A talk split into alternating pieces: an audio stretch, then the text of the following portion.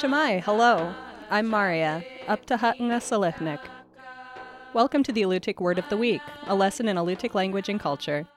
This week's word is, which means seal stomach. In a sentence, Oil is always in the seal stomach. Although seal meat makes a tasty meal, seals once provided much more than food. In classical Alutiiq society, every part of the animal was used. Skins were fashioned into clothing and boat covers, intestines were sewn into waterproof bags and jackets, strips of sinew from the animal's powerful back were made into thread, seal bladders were shaped into drum coverings, and seal stomachs were made into food containers. Seal stomach containers were particularly common household items, and they were used well into the 20th century.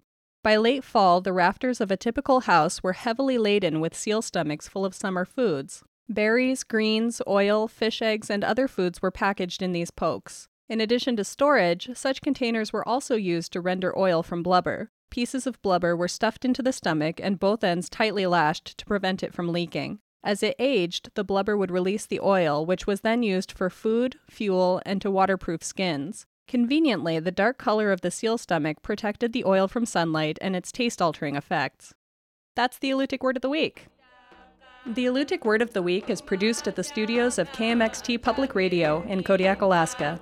Words are spoken and translated by Nick Alokli and Sophie Shepard.